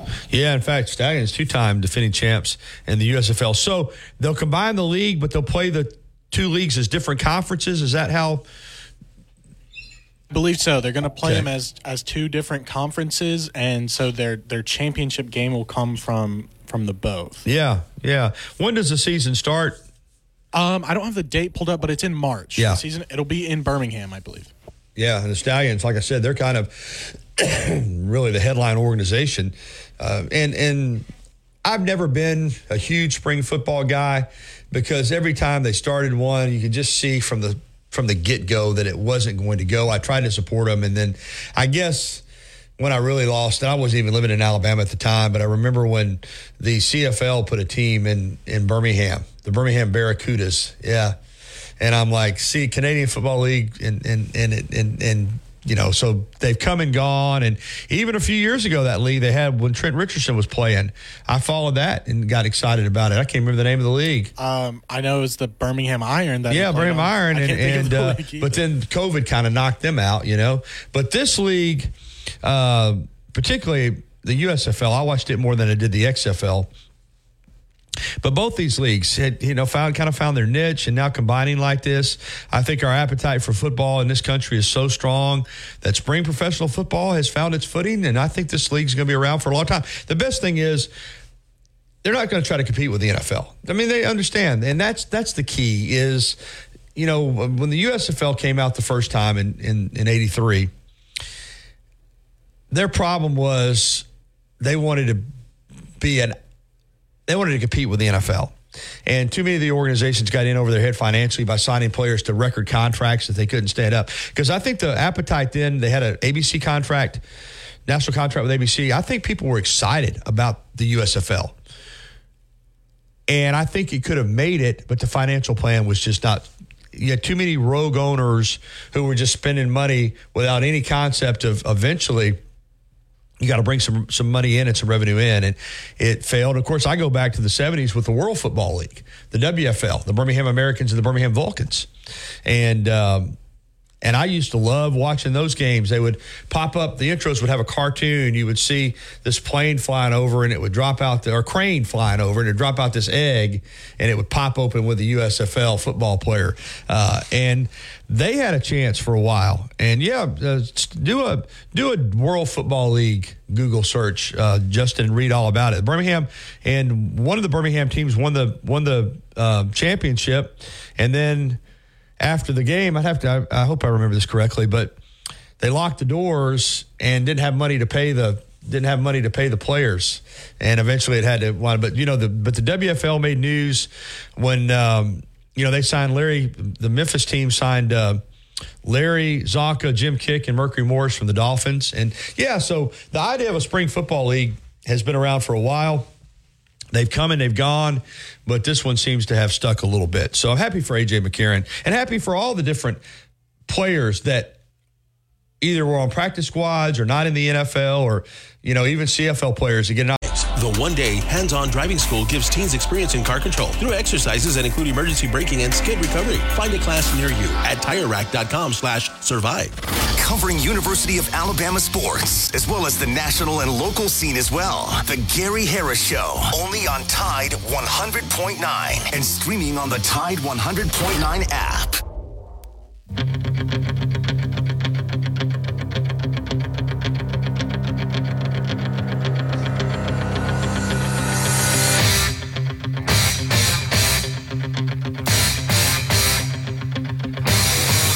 Welcome back into the Gary Harris Show, and it's time for the Auburn Report. We always turn to Brett Pritchard from the Auburn Blitz to give us the latest on the Tigers and uh, big weekend coming up there on the Plains. Good morning, Brett. Good morning, Gary. What's up, buddy? Oh, man, a lot. Uh, Auburn gets that blowout win, largest win ever by an Auburn men's basketball team over a top twenty-five opponent, forty points, one oh one sixty-one over South Carolina. And now, tomorrow, uh, Kentucky comes in for a game tomorrow night, but you've got College Game Day. Um, in town at Neville Arena in the morning. So the place is going to be cranked, cranked anyway, but going to be extra cranked. Uh, what's the atmosphere like? Are you going to get to go uh, for game day? And uh, what's the uh, what's the excitement level down there on the Plains? Yeah, I'm going to be down there, uh, Gary. Uh, it's just it's great. I was walking out of the arena uh, Wednesday night, and um, as soon as the game was over, students were setting up their tents outside in line. Jeez. It, well, let me let me explain something. Everybody kind of looks at it like, well, was everybody going out? Here, here's the deal. Uh, if you don't get in line or you get a place in line, uh, you're not going to get in the arena. So that that's the whole point. And and, and people want to make out like, well, Kentucky, Kentucky yeah, it's it's a, it's a big deal. When Alabama comes to town, it's a big deal. This has become the trend at Auburn. This, it, it's because there's very limited student seating along the bottom level. Mm-hmm. And if you want to get in there, uh, you got to get in line. And th- nobody's out there saying you can't get in line until today or whatever. So you got students going out there marking spots, trying to set that up. So it, it it's become that way for almost every home game. It doesn't matter who the opponent is, especially in the S E C. So, um, but, yeah, as soon as that game was over, students turning around, putting stuff out there, marking their marking their spot almost like a tailgate. Uh, and, and, again, when you do have Kentucky that's been the really the the program in the S E C forever, uh, they always are going to draw attention. And, uh, yeah, it's exciting. Uh, you know, the students are going to be revved up. Like you said, Neville's a very, very hard place to play. Um, it doesn't matter uh, who the opponent is. And I heard, uh, I think it was, um, I can't remember, one of the announcers on uh, E S P N said, uh, it doesn't matter if UConn or Purdue or whoever comes into Neville Arena with that environment, it's going to be a hard place for them to come in and get a win. So that, that's what you want. You want to establish a, a, a extremely tough environment for opposing teams to come into, into your place, and that's what Bruce Pearl's done with, with Neville Arena. It, it is, you know, obviously a smaller arena. It's kind of like Cameron Indoor for Duke. And, uh, but they played on that, and they built the brand, and uh, it's the hottest ticket in town. Yeah, there's no doubt about it. It's it's it's a phenomenal atmosphere. And and you look at Kentucky, and I agree with everything you said. I, I will say this. Kentucky's still Kentucky. And um, and and it's just like Alabama in football. You know, when Alabama football visits a campus, and, and doesn't mean other games aren't big, but right. it, it's different. I mean, Kentucky is is is the school in basketball in this conference, and Auburn's better than Kentucky. I think you and I both agree with that. And they're playing them at home. Auburn should win the game, but this is still Kentucky, it and is. and they're still loaded with talent. And you always, when you play Kentucky, you know they're capable of putting it together and spoiling the party. So it it's right. You know, they've still got those type of players. Now, I don't think they're going to win the game. Auburn hadn't lost at home since last year to Alabama. But I think you're always you always have to respect the, you know, the Big Blue. You just do. And you, you have do. to be leery of the talent that they're going to bring in there, right? No, no doubt. I think I think you summed it up. I mean, I think everybody understands the mission, uh, and they understand who the opponent is. And, and like you said, they've they've earned that right, you know, over over time. I mean, there's something to be said about uh, tradition and history and uh, national championships. And Kentucky's one of the most prominent programs in the history of N C double A basketball. And um, again, they they run out as much or better talent than anybody in the country every single year uh, with what John Calipari is able to put together. So, yeah, but what he does run out there generally is a bunch of freshmen. That's true. Because yeah. they have a, and, and coming into a place like Neville Arena or any place that's tough to play, it's hard. Uh, you know, this, this Kentucky team is good, but they don't play very good defense. Uh, they've, you know, done something they've never had happen before this year to lose three straight in Rupp Arena. And, you know, talk about a place that's tough to go play. Rupp Arena is – been a nemesis for almost everybody uh, until recently. And, um, you know, you look at a South Carolina team uh, this past Wednesday, a veteran team, strong physical team. Uh, I was impressed with them, seeing them up close and personal. You can see where they're going to be tough in a neutral setting. They've just got a lot of discipline. Uh, they've got a lot of experience to lean on, and they can play a physical brand of basketball with anybody. Uh, they were twenty-one and three for a reason coming into that game. Now, I don't think anybody expected it to get away from them like it did. And, and again, I think sometimes you can be humbled uh, pretty quickly in this league, and that's a good basketball team. And people should not carry their impression of South Carolina moving forward off that game. And I, I think they'll rebound and they'll they'll still finish strong in this league. But again, that just shows you it doesn't matter. I mean. Just a few days prior to that, Auburn went to Florida, and they looked like South Carolina looked at Auburn. I mean, it just, you never know in this league. And Uh, I mean, you've seen Texas A and M go on the road twice to two of the lower-tier teams in the league with Arkansas and Vanderbilt and lose buzzer beaters. You know, Buzz Williams, I can promise you, wishes he had those two games back. They'd be sitting up there closer to the top of the conference. So, but it is Kentucky, uh, Gary, and uh, you know, you gotta you gotta you gotta play well, and it takes a big time effort uh, from an opponent to come in there and win. But you know, a lot of times the, the few losses Auburn's had over the last three or four years in that arena, they've helped teams, and they've also been teams that have been able to come in and physically match what Auburn's been able to do inside. So um, defensively for Kentucky, that's a weakness. That's why I feel good about it. I, I just think it's going to be hard for them to match that physicality and that intensity in that build. Yeah, I'm, I'm with you. You talked about the Kentucky style of recruiting, and I guess the portal, uh, the extra year that everybody's gotten from COVID, N I L, and we saw it last year a little bit with Alabama. You bring in a real talented freshman class and you get them for a year. Um, that has been an equalizer, don't you think, with Kentucky? No doubt they still have oh, top-tier yeah. talent, but they're playing against grown men now a lot. And, and I, you know, like I said, I saw it with some of those Alabama freshmen last year. Uh, talent is one thing, but when you run into teams that have guys that, like, you know, Alabama ran into San Diego State, had, you know, I think five guys that were twenty-four years old or older on that roster. Um, That's a difference. eighteen, nineteen-year-old kids playing against twenty-four, twenty-five-year-old grown men, uh, no matter how the talent level is, like you said, that maturity. And Auburn's a mature basketball team. They've got some guys that have been around the block. That's that's hard to counter sometimes, regardless of your talent level. No, I, I and think Auburn's talented, too. I don't mean to say they're not well, talented. No, no, no, no, I, no, I get it. No, I, I'll, I'll, I'll give you my take. I think Auburn's got a good team. I think they got eleven solid players. I don't think they have a superstar now. If Denai Broom was standing beside me, he may he may disagree. But, yeah, he's pretty good. You know, but, but, you know, he, again, I don't think there is a guy that you look at on Auburn's team and you go, man, that, that guy's a no-brainer first-round pick. Now, Denai Broom could be. I mean, he, he's got – he's extended his range shooting the basketball. He can handle the basketball.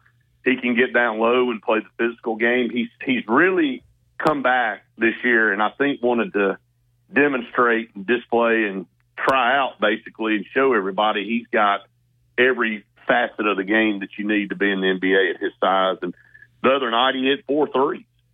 He had four two-pointers. He had four threes.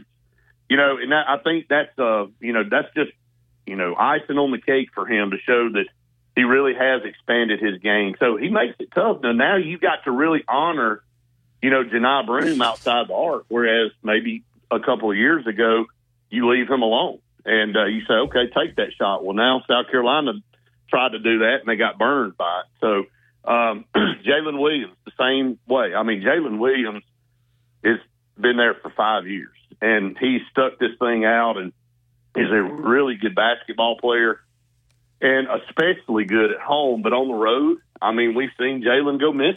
I mean, it's really amazing to go from – the performance he had at Florida to the performance he had on Wednesday night at South Carolina, and we've seen him do it several times this year. I think he's a top-tier player, but, uh, again, he has his struggles on the road as well. But this is a veteran team, and, and you and I have talked about Alabama and San Diego State a few times on your show, and I think that's kind of what you look at. If you're able to keep some guys around, Dylan Cardwell, Denai Broom, Jalen Williams, Katie Johnson, that experience, you know, sometimes can trump, uh, you know, maybe a little bit better talent on the other side because they're younger. So uh, they've been together more. They have that chemistry together. And then when you play on that home court advantage uh, inside an arena like Neville Arena, uh, it's it's a little bit too much to handle sometimes for some of these younger teams. Well, tomorrow evening at five o'clock, it is going to be exciting. Of course, game day there tomorrow down at uh, at Neville Arena as well. So, no, there's a lot of excitement uh, at Auburn. And you also got, uh, you know, like at most of the S E C campuses, you got baseball this weekend. Auburn getting Absolutely. started off against uh, Eastern Kentucky beginning tonight at six o'clock. Um, what do you expect from the Tigers this year? You know, I expect uh, good pitch. I, I really do. I'll start there. I think uh, – You know, uh, Butch Thompson, again, you look at uh, veteran guys. I mean, the three starters slated for this season are, are juniors. Um, Chase Austin, uh, Coach Thompson really bragged on him and, and, and earning a, uh, opening day start, uh, for Auburn. Um, uh, you know, he's a guy that, you know, has kind of bounced around and, uh, tried to figure out where his role is. Um, uh, and he's, he's had over seventy-eight innings of, of, of work under his belt. So a lot of it coming out of the bullpen. He, he bounced around, had a few starts last year. Uh, but, Uh, a guy that I think Coach Thompson's going to rely on uh, to really, uh, to really be a, a guy that they could have to run out there on the first night of, of conference play. And then, uh, of course, you've got, uh, you know, it was kind of a double-edged sword. You you wanted Joseph Gonzalez last year, but he got injured. Uh, you get him back. He was one of the uh, better pitchers in the league going into last year. Uh, he's fully healthy now. Um, that that is a major, major get for Auburn to get him back mm-hmm. this year. And if he stays healthy, uh, it's going to be a tough, tough matchup for anybody they play. And he'll go on Saturday, and then another junior pitcher in, in Carson Myers will get the start on Sunday. So, you know, I think uh, Coach Thompson, we had him on our show a few weeks ago, um, feels really good about the depth of the bullpen, uh, but really likes these starters, uh, really has a lot of faith in them and what they've been able to do and, and kind of their experience and background. But you know, just looking forward to, uh, you know, seeing what they can do with, uh, you know, the bats as well. They've got a lot of guys coming back, Bobby Pierce and, you know, Ike Irish, uh, you know, two guys that are preseason All S E C guys. And, um, you know, you got uh, a lot of great defenders back, especially in the outfield. So uh, get started uh, today and, uh, you know, hopefully the weather holds off for tomorrow. I think the temperature is going to drop to like the, the mid forties is a high tomorrow, so just right on time for the, the start of baseball. Seems like that happens every year, doesn't it, Red? Yeah, no doubt. Gets cold for the opener. Uh, softball's off to a four and one start. Um, what do you what are you seeing from, from softball? Yeah, I think it was a little disappointing uh, last weekend. Of course, rain uh, killed uh, a couple of games Auburn was supposed to play. Uh, ended up tying Virginia Tech um, uh, on Saturday. Uh, beat Belmont, uh, lost that first game to Virginia. Now, Virginia Tech's the top twenty-five team, obviously. Uh, lost that first one eight to one, but then battled back and had that win and tie, and then had to cancel uh, the games with Illinois and Belmont. But they've gone down to Puerto Vallarta, uh, gotten off to a really good start, beat a really good Wichita State team, a ranked team in Wichita State, uh, then beat U C Davis, and then Uh, a one nothing win uh, over Utah, a walk-off win against Utah, who's ranked number thirteen in the country. So, um, again, it's led by Maddie Penna and still below uh, in the circle pitching. Um, and I think uh, you got two veterans there uh, that Mickey Dean's going to rely on. Uh, the bats have been the issue with Mickey Dean. A lot of people have, you know, wanted to see the, the offense get better. Uh, again, they won another close one yesterday. They have a day off.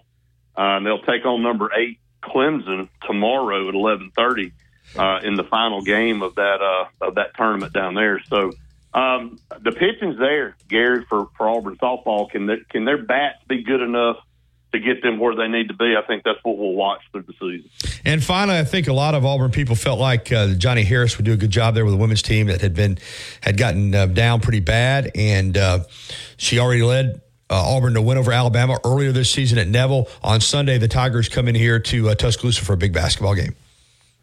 They do. Uh, you know, she she really has um, turned this program around. Uh, it, she had a, uh, I mean, for lack of better terms, a mess to come in and clean up. I mean, it was Auburn had fallen to the bottom of the, the conference, and uh, she came over from Mississippi State as a very, very highly touted assistant uh, back when Mississippi State was at their peak. And, um, you know, she's building this thing the right way. She's got a really good recruiting class coming in. Auburn, uh, last night, they, uh, they knocked off Kentucky, kind of ran away with that game. So they, you, you've just seen this, this program improve under her watch. And yeah, it, it'll be tough. You know, Auburn able to knock off Alabama at home, and now they'll go, uh, and return the favor and make a trip to Tuscaloosa. But, you know, I think the confidence level for this team and, Uh, and, and anything, Gary, we talk about, it all comes down to the players. And what co- and, and do you have enough good players to compete in this league? And she's really recruiting and getting it to where we need it, need it to be. All right, great uh, content as always, Brett. I appreciate it. I know you got more coming up today on the Auburn Blitz. yeah, we'll be with everybody here in just a little bit over an hour, and uh, I have our good friend Jason Caldwell on from Auburn Undercover to talk about opening weekend of baseball and uh, and getting close to spring football, Gary, here in just a few weeks. Thank you, pal. All right, thank you. All right, ten forty-seven, we got one final segment to go. T-Town Menswear, T-Town Gallery, University Mall. Two great stores in one. Look your best if you're a gentleman, and then also get some of the finest Alabama football memorabilia you're going to find anywhere. Probably the best collection in the state. T-Town Menswear, T-Town Gallery, University Mall, Tuscaloosa. We'll be back with a final segment. We're going to hear from Ryan Grubb uh, talking about, you know, kind of how it went down at Alabama. He was the offensive coordinator at Alabama, and he was prepared to do that job until he got the opportunity with Seahawks. We'll hear from him next here on the Gary Harris Show. On the next Inside the Locker Room with Coach Wimp Sanderson and Barry Sanderson.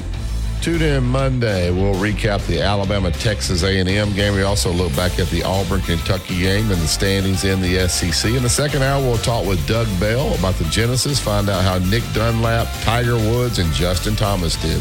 Inside the Locker Room, weekdays seven to nine a.m. on Tide one hundred point nine and Tide one hundred point nine dot com. As much as Innisfree has evolved, it will always be that place to escape and have a good time. Whether it's for a game day weekend, to reminisce on college days, or to create new memories, if you're looking for a good time, there's only one thing to do. Head to the Free at nineteen twenty-five University Boulevard. And don't forget about the Lucky Lunch Meet. Place, keep that smile on my face. When it smells just right, just right, just right, yeah, breathe happy for breeze. La la la la. If you haven't already, you've got to try Tuscaloosa's unique breakfast, brunch, and lunch concept, Brick and Spoon, downtown Tuscaloosa at Timerson Square. It's fresh food with a Cajun flair, featuring a full bar with build-your-own Bloody Marys and mimosas. Open daily, seven a.m. until two p.m., available for after-hours events, rehearsal dinners, receptions, and birthdays. They offer brunch and lunch catering. Call Brick and Spoon at two oh five, three four five, five five five one for more information.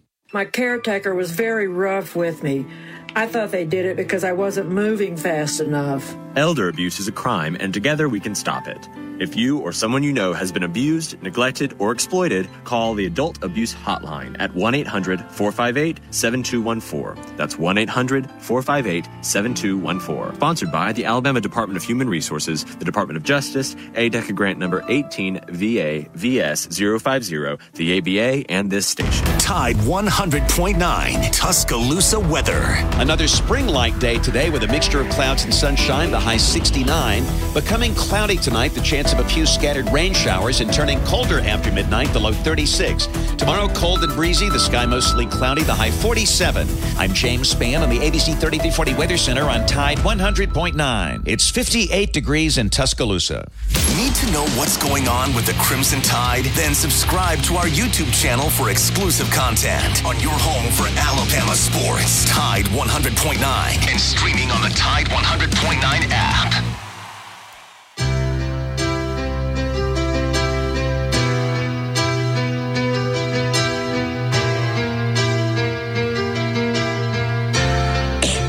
All right, ten fifty, winding it down for another week on the Gary Harris Show, but not done yet.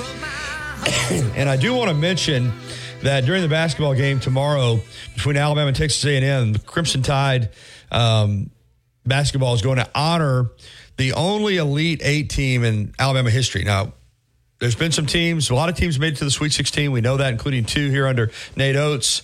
Um, had some teams that were good enough to go to the Final Four that didn't make it, but only one team in the history of Alabama basketball has advanced past the Sweet sixteen in the N C double A tournament. That was two thousand four.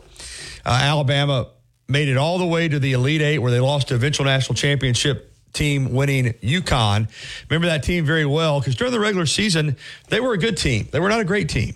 In two thousand two, Alabama uh, won the S E C championship, was a number two uh, seed, and got knocked out in the second round. In two thousand three, they went all the way to number one in the country in the rankings, but had a disappointing N C double A tournament performance. But in two thousand four, kind of out of nowhere, uh, Alabama made a run, man. They made a run, including knocking off number one ranked Stanford in the Sweet sixteen, and then ran into a buzzsaw in UConn. But that team will be honored tomorrow. Of course, head coach Mark Gottfried, some of the key players, Kennedy Winston, Chuck Davis, he was a beast during that tournament. Antoine Petway, of course, coaches at Kennesaw State, so I don't know if he'll be able to be there or not. Ernest Shelton, Jamario Davidson, Evan Brock, Demetrius Smith, Reggie Rambo. I remember all these guys. And uh, that team was special, and they made it all the way to the Elite Eight twenty years ago. Time flies. That team will be honored tomorrow during the Alabama-Texas A and M basketball game. All right, we want to get that Ryan Grubb audio that we talked about at the top of the show. He had his Seattle Seahawks introductory press conference on Thursday, and he was asked about the situation at Alabama. Here's Ryan Grubb. Uh, you know, I thought about that process a lot of times, honestly. So I think just in the situation we were in made it tougher, um, just that he was getting – getting it started out in Alabama and, you know, wanted to be there for him. But, you know, I knew this is what ultimately that I wanted to do if the right situation came up. Uh, you know, the timing is, is so difficult to really describe. So I think that was the hardest part, was being in that position where the timing wasn't going to be perfect. And I think in this industry, the people that are in it, uh, you just know that the timing is never going to be perfect. So best possible scenario, you know, you'd love those timelines to marry up a little bit better.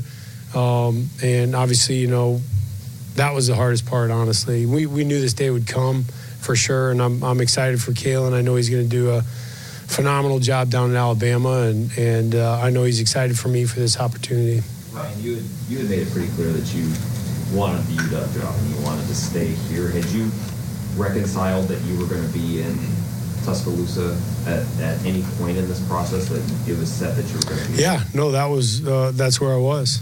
You know what I mean? That was uh, that was really the, the point, was to take the job down there and be the offense coordinator, and, and nothing was set here. You know, Mike was going through his process and trying to make the best decisions he could for uh, the Seahawks, and so nothing was set. And so I had to keep moving forward with the job that I had taken, and that was the Alabama offensive coordinator job. So, uh, yeah, I just had to trust the process and, and know that it would end up the right way.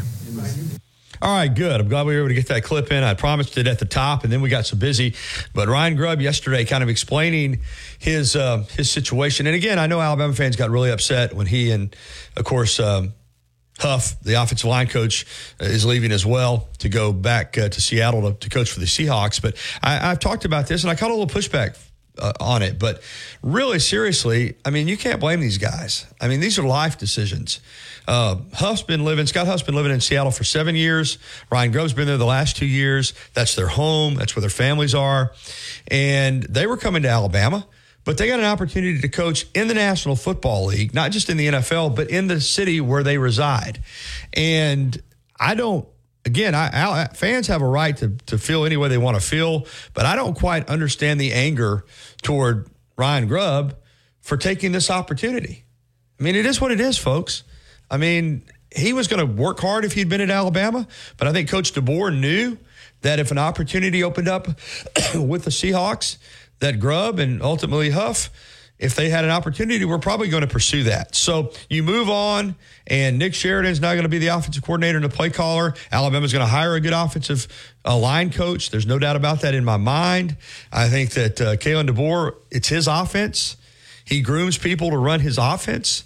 And, yeah, it would have been great for Ryan Grubb to stay. But I think Nick Sheridan will be ready. I think they'll have a good staff, and uh, they'll move forward. All right, that is going to wrap it up for this edition of the Gary Harris Show and for another week as well. Appreciate you bearing with me this week while I've been battling, uh, you know, this post-viral cough.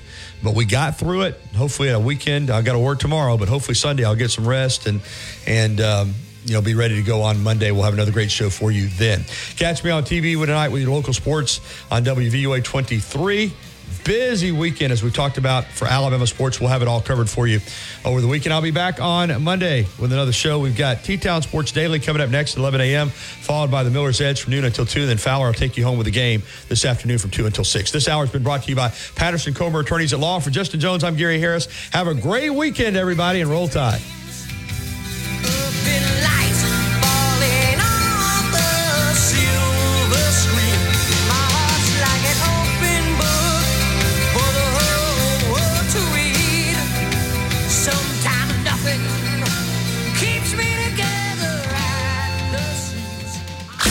Listening to the Gary Harris.